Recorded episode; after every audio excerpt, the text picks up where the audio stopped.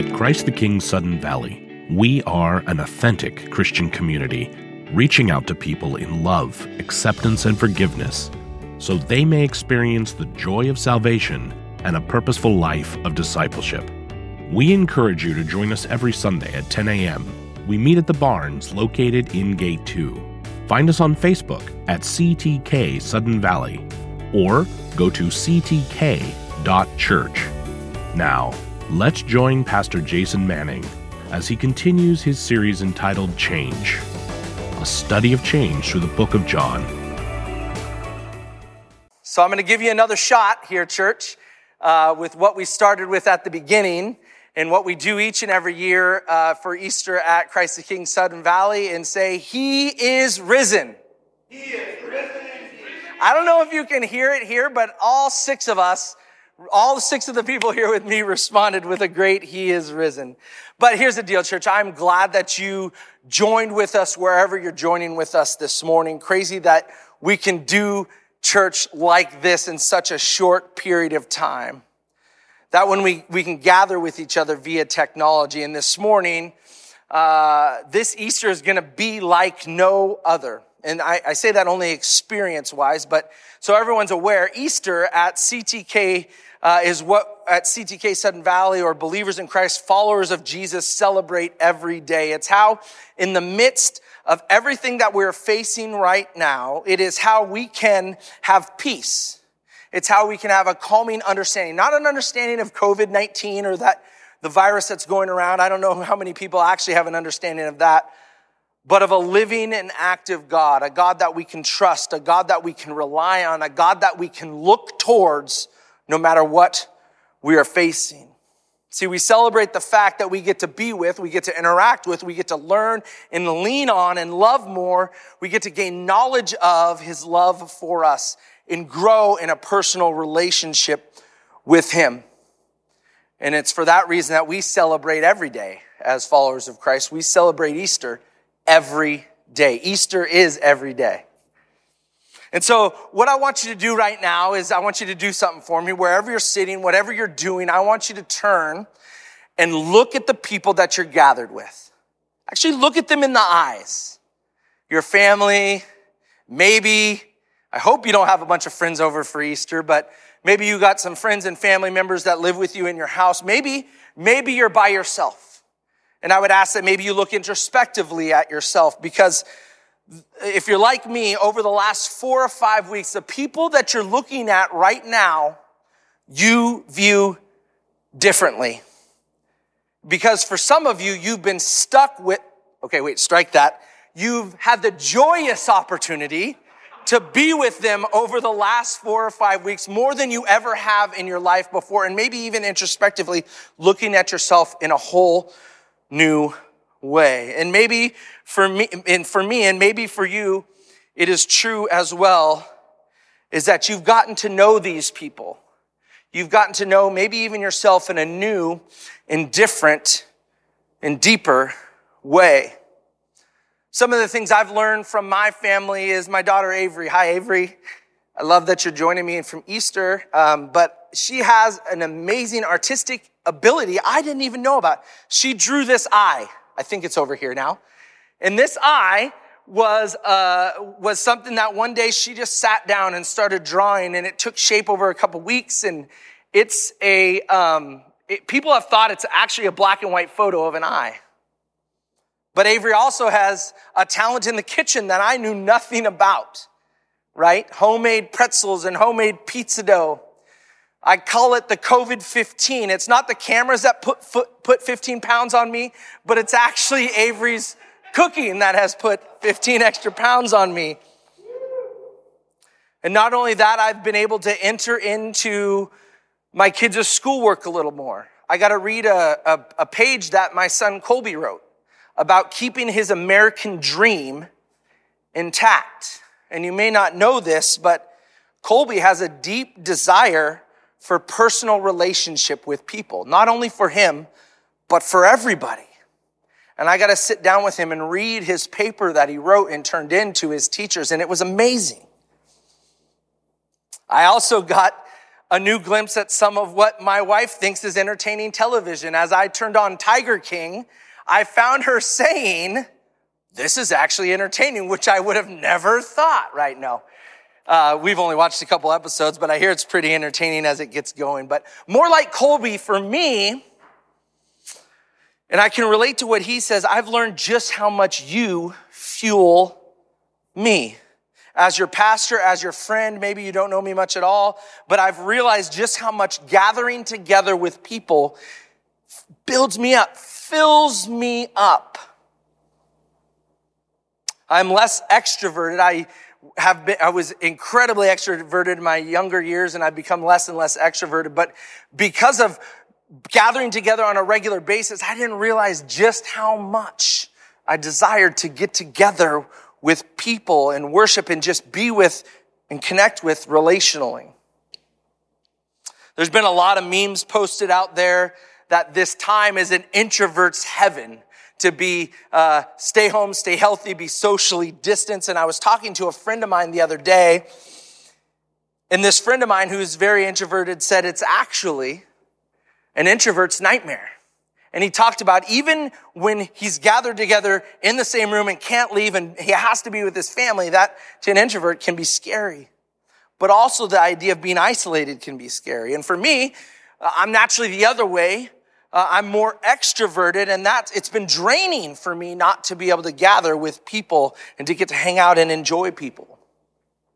But if we strip away all the distraction and, and maybe you, like me, at times you may have felt utterly alone. There may be times where you laid in bed and you looked up at the ceiling and you felt fundamentally alone. It has most likely been an eye opening experience, new realizations and understandings for all of us. But most likely different for all of us. Different experiences, different feelings, different emotions, different growth, different understanding. And I was thinking about it. I don't know if you've got a chance to play board games and be with people, but uh, much like you would play charades, you'd have an intense family time of some intense games charades or uh, Pictionary. But as you start to draw or describe something, wherever you start, you, the people around you don't know what you're drawing, don't know what you're, uh, what you're explaining. They start with anything. You could describe an elephant's legs or the trunk of an elephant, and it would be, it, nobody would know what you are explaining. Or say if someone was to ask you to explain me to them as your pastor, you would say whatever it is that you observe me to be like. But the truth is, no one on earth could explain me better than my wife, Heather, right? She has lived with me the longest, probably now has more adult earthly influence. It might not show adult earthly influence in my life, but more adult earthly influence on me than anybody. She would be t- able to tell you where I'm most vulnerable. She would be able to tell you um, where, where I struggle the most, where I'm most insecure, where I, what I use as my defense mechanism. She'd be able to tell you the good things, the way God has gifted me, the way God has directed me in my life. And church, much like over this time, I'm sure Heather's view or understanding of me and even me of myself, Heather's view and understanding has changed. And in that same way, my prayer would be for us this Easter that during this time we would know and recognize God's presence more, Jesus' spirit with us much more than just being renewed, that it would be new, not, not nude, nude, new, right? Not renewed, but new. Our perception of Jesus, I wouldn't say for a lot of us it's, it's wrong, but it's partial, maybe not complete. You see, we all have a picture of Easter Jesus, the risen Lord, but I would, it would, wouldn't be a stretch to think that all of our images of Jesus, what he would do with us now during this time, how he would respond, his character, nature towards us during this time, it isn't a stretch to think that they aren't as accurate as they could be. That in that we can all further understand who Jesus is in a more full way. That Jesus' Spirit's God's presence would be made new for all of us. That though our time together with family and digitally with church, that during this time we would all have a new understanding of Christ, His love, His sacrifice, His desire to care and relate to us, to be with us. Right? Enters into that time of great meaning. He enters into wherever we are at right now currently with great meaning and purpose the apostle Paul prays a prayer that I've been praying over you and that I've been reading over and over this week. And it's a prayer of understanding and purpose and meaning during this time. It's Ephesians 1, 17 through 23, and I want to read it to you this morning. Apostle Paul says this, I keep asking that the God of our Lord Jesus Christ, the glorious Father may give you the spirit of wisdom and revelation so that you may know him better. I pray also that the eyes of your heart may be enlightened in order that you may know the hope in which he has called you, the riches of his glorious inheritance in the saints, and the incomparable great power for us who believe, the power that is like working in the mighty strength, which he exerted in Christ when he raised him from the dead and seated him at the right hand of the heavenly realms, far above all rule and authority, power and dominion, and in every uh, in every present age, but also in the one to come. And God placed all things under his feet and appointed him to be head over everything for the church, which is his body, the fullness of him who fills everything in every way. That you may know him better. That your heart may be enlightened in order that you know the hope that you are called to. The glorious inheritance that he has for you, for those of us that believe, and that under Jesus' feet, he appointed him head over everything. So if, if my, if our hope and prayer is to know Jesus, to know God's presence more during this time. Because, man, I don't know about you, but over the last few weeks, I've, I've wondered, like, what is going on? Like, what is happening in the world today? And I want to know God's plan for me. God's purpose for me during this time, more, probably more than any other time in my life, I want to know. So maybe the baseline question for us this morning is this. How well do you know Jesus? Maybe you can think and ponder that question. How well do I feel I know Jesus' purpose and his presence with me? How much do I trust him and desire to see him work in my life during this time? If you like me, there's been times over these past few weeks where I'm not sure I see him at all, where I've completely lost the ability to actually trust in anything. As Heather and I have talked about this, and we've even walked other friends through this, I think we're all, we all get this 36 hour time period where we just lose it. With everything that's going on and everything that's happening all around us, there's about a 36 hour time period where we hit it and we think, man, I've lost it. And you get through it. You walk through it with Jesus and that 36 hours and over and see, it's where in those moments that I just, it's in those moments that I just thought that I'd wish everything would go back to the way it was. Right? That Jesus, the mighty God, would just come down and wipe out the, Arona, the coronavirus and everything would be go, go back to normal. I secretly hope it, I secretly hoped even last night that I'd have to rewrite this message because it happened. That's what I hope for. But what I've been pondering this so much over the last couple weeks is how much of a mistake it would be if we just believed and wanted everything to just go back to the way things were. That how much of a mistake it would be if we just wanted it to go back to the way things, the way it was. See, it's because I know how much more God desires for you. How much more his desire for you is to know him and to, to, to, to know his love and, and, and his desire for you to grow with great purpose and meaning and experience his love and give his grace and even give grace to yourself. See, like Paul prayed in that prayer in Ephesians, he says, you may know the hope to which he has called you to. Hope when sometimes it doesn't feel like there's much of it. That the riches of his glorious inheritance are for his holy people. See, I think about the disciples during this time and Jesus' death, and I, I think about what they were facing as that Friday, as Good Friday came in. Can you imagine? I mean, they had hung out with Jesus. They had walked with Jesus. They had heard his teaching, experienced his healing power. They had uh, each been called out of something without purpose and without meaning to something with great purpose and great meaning.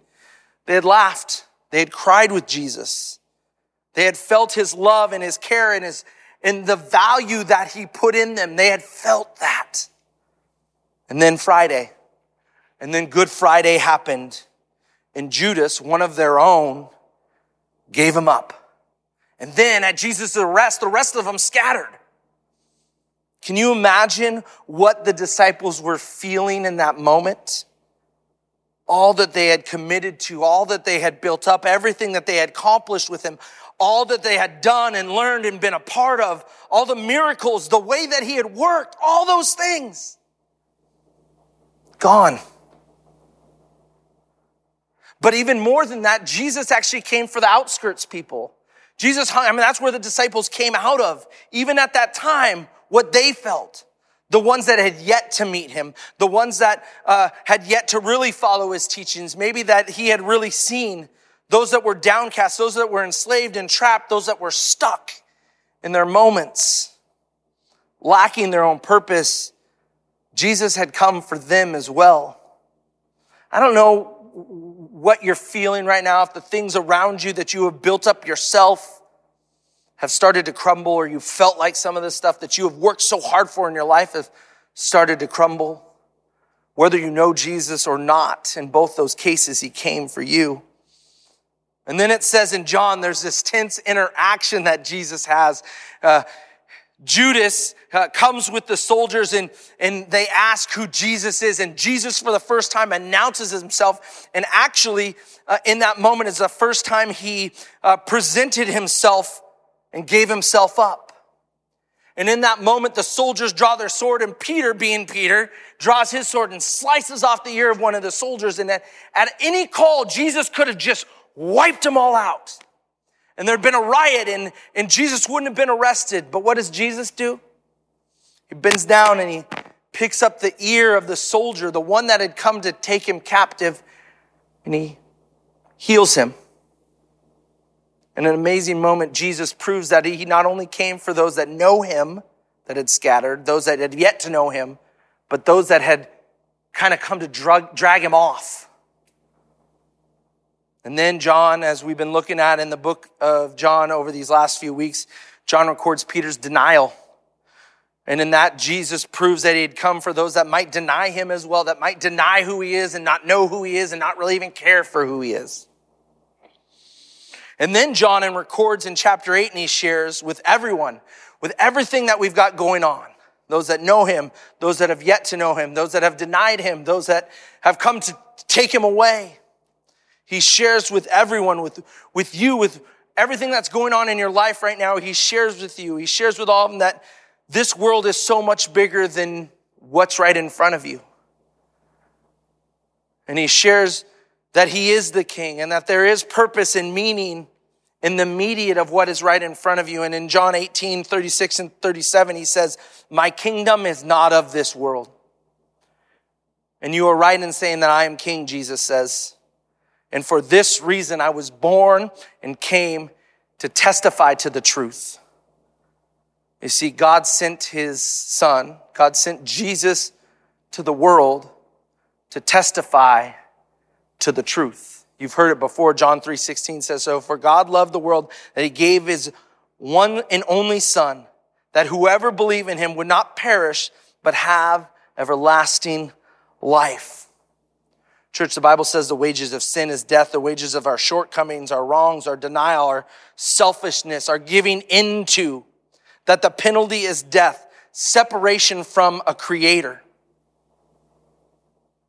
And that the all powerful, mighty God sent his son to walk with us to fight the same battles we are fighting right now. Battles of denial, battles of being enslaved, battles of addiction, ba- battles of rage and anger. Jesus won those battles. Jesus doesn't lose a battle that he's involved in. That in coming to earth, a living and perfect sinful life, he would be a perfect sacrifice for all those things that we are facing. That God in bodily form, fully God, fully man, in the person of Christ, that he carried that cross, he hung that, hung on that cross, ultimately defeating sin, defeating the enemy for each one of us. That is when hope was restored. That when the rock was rolled away and the body wasn't there, that is ultimately when the purpose and meaning for our lives was restored. That in the empty tomb and the hope and restoration that began to flow, it flowed through the chaos and the noise. That it is in the spirit of Jesus defeating death, rising from the grave, that all fear and strongholds would be released that uncertainty would made certain, that fear and darkness would be turned away, that Jesus defeating the grave and sending his spirit, his being to dwell with us, brings restoration and meaning in all circumstances into, into all things. That left to our own accord, separate from the loving and powerful sacrifice of Jesus, we would be lost. We would be separate. We would be self-centered that without his spirit, we would wander and wonder. Without purpose and meaning, we would lose it many more times than just our 36 hour window that we get. And what Jesus offers us via the cross is a victory. A victory over our selfishness, a victory over our fear, a victory over any addictions we might have, anything that's holding us captive. And what he offers us is meaningful peace in times of trouble and uncertainty, comfort in times of pain and suffering. He offers power and strength in times of fear and darkness, acceptance in the times that we react wrong or that we fail. But again, more than just taking it away, he enters into that time with us. He enters into the moments with us where we feel those things. I want to take a second and I want to look at some interse- interactions that Jesus has with people after the tomb is empty. To Mary, Jesus appears in her tears, taking with her and asking her, why, why are you crying? And it's at, it's at Jesus' mention of her name. He says, Mary that Mary then recognizes him in this new way. And to the disciples that had locked themselves up in the upper room out of fear, he says, peace be with you. And he shows them his hands and his side. And they recognize him for what he had done for them. And to Thomas, he consoles him and he actually says, Thomas, put your finger in the hole, put your hand in my side. And to those fishing a couple days later, back to doing the daily, back to working that some of us are still doing. He shares a fish fry, a meal with them on the beach. And in that moment, their eyes are open to what they're called to engage to. Their eyes are open to what Jesus, the life that Jesus is calling them to. And to Peter, who denied him three times, man, it could have been 70 times. He gives a reinstatement that we'll look at next week here at church, an amazing reinstatement to live the life that God has called him to. Church, I don't, I don't know where you are at right now. We could all be in many different places, needing many different answers. But what I do know right now, that wherever you're at, and whatever you are facing in your life, Jesus is right there with you right now. He knows what you are facing. He knows the questions that you're asking, and he actually has all the answers that you need. He's walked through it and he's defeated it already. And he wants you to trust him with it. He wants you to trust him in the process. He wants you to trust you as he walks you through it. Those that put their faith and trust in him will have everlasting life. God the creator sent his son to sacrifice for you so that you will trust and put your faith in him, making the decision would, making your decision to trust and follow him would start you down the path to the victory that Jesus won for you in your life. We're going to close here now as we close as a church. And we're going to look, we're going to sing some songs, a couple praise songs over G, about Jesus' victory over death.